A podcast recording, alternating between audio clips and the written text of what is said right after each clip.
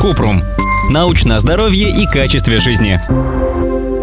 Вредно ли молоко для взрослых? Есть мнение, что молоко полезно только в детстве, пока мы растем, а у взрослых оно не усваивается и приносит только вред. Пугают страшилками, что молоко вызывает сахарный диабет, рак, остеопороз, рассеянный склероз. Давайте разберемся по науке.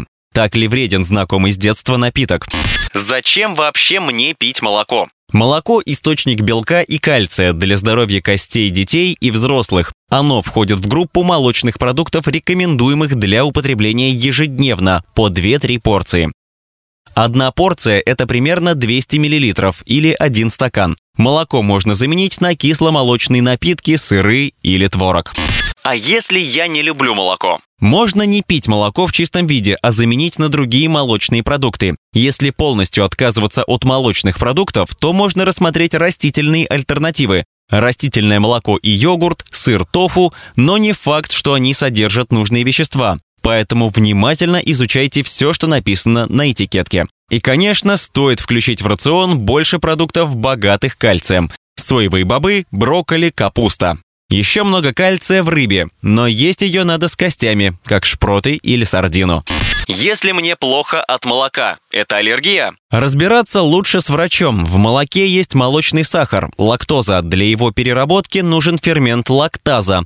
Но у некоторых людей его не хватает. Это самая частая причина, почему молоко вызывает расстройство желудка. Если врач подтвердит лактазную недостаточность, не стоит полностью убирать из рациона молочные продукты. В качестве альтернативы подойдут твердые, сырые, ферментированные продукты, йогурт, ряженка, кефир или продукты с пониженным содержанием лактозы. Если расстройство желудка даже от небольшого количества лактозы, стоит заменить витамины и минералы молочных продуктов на другие источники и соблюдать сбалансированную диету.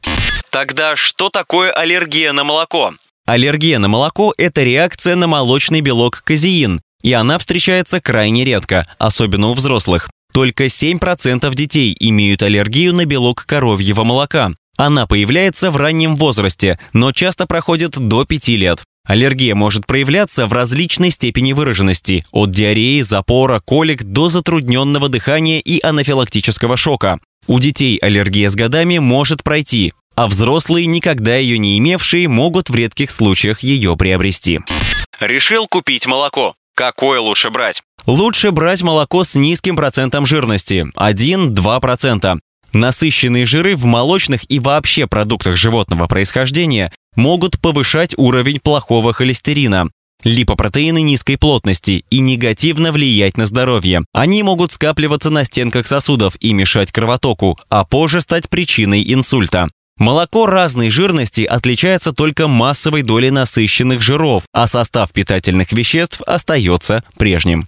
А какое молоко лучше? Парное у фермера или пастеризованное из супермаркета? Разницы нет, но есть много важных моментов. Пастеризация молока – процесс термической обработки для уничтожения бактерий. Он помогает предотвратить пищевые отравления и заражение инфекциями. Все молоко в супермаркете обычно пастеризованное. Если выбирать парное молоко у фермеров или у бабушки в деревне, то надо быть уверенным, что корова ничем не болеет, а само молоко свежее. Но даже такое молоко лучше прокипятить. Бывают случаи передачи через непастеризованное молоко энцефалита, если корову или козу укусил зараженный клещ. Ссылки на источники в описании к подкасту. Подписывайтесь на подкаст Купрум, ставьте звездочки и оставляйте комментарии. До встречи!